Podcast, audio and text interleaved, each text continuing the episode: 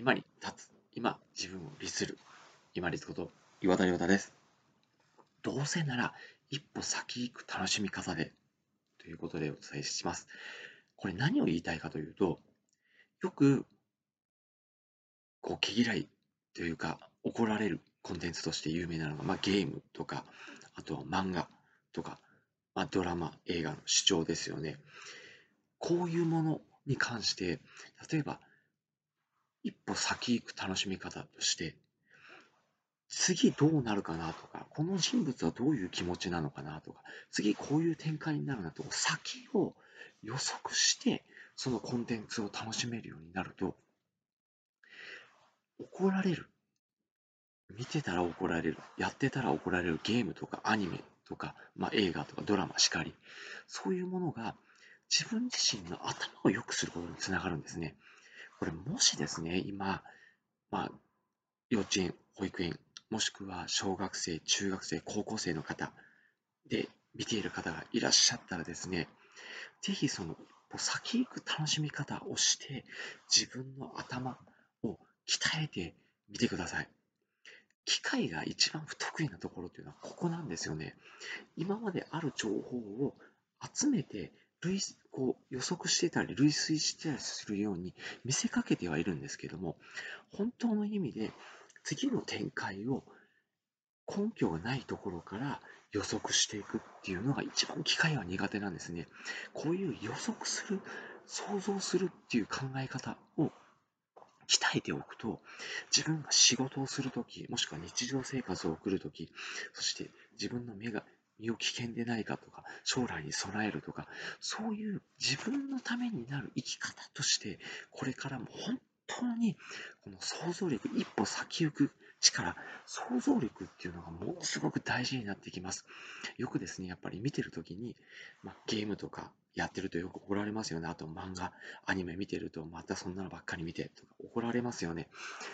ドラマとか映画とか見てても、またそんなの見て言われるかもしれませんけれども、どうせなら一歩先行く、先の展開を予測する、そして人の気持ちを類推して考える、共感する力を身につける、そして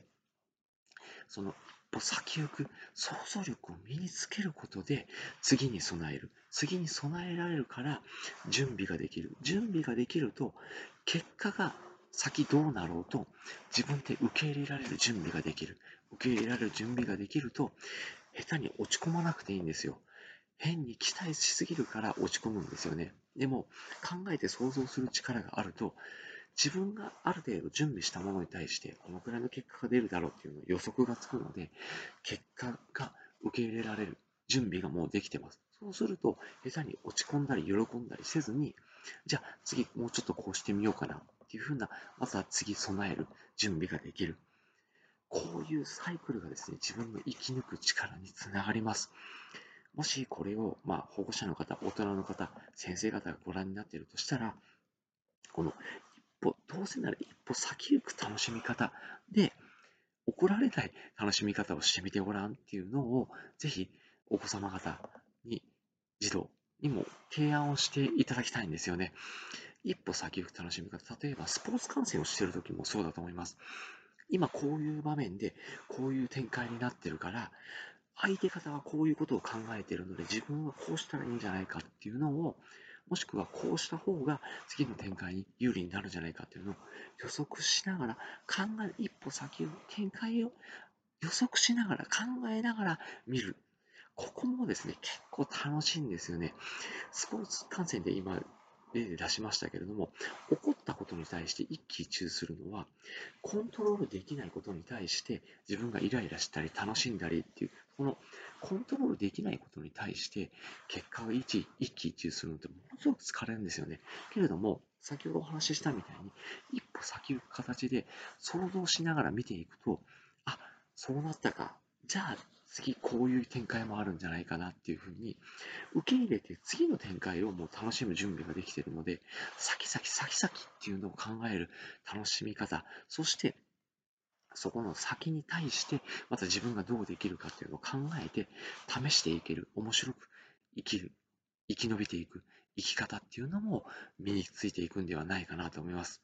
どうせ楽しむのであれば、一歩先を予測する楽しみ方で、まあ、ゲームであり、アニメであり、ドラマであり、映画であり、スポーツ観戦であり、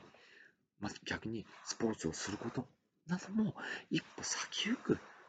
ところまで考えながら、ぜひ楽しんでみてください。想像力っていうのは機械はすごい苦手です。人間ながらの想像力っていうのを高めながら、コンテンツを毎日毎日楽しんでいきましょう。本日もご清聴いただきましてありがとうございました。皆様にとって一日良しとなりますように。これにて失礼いたします。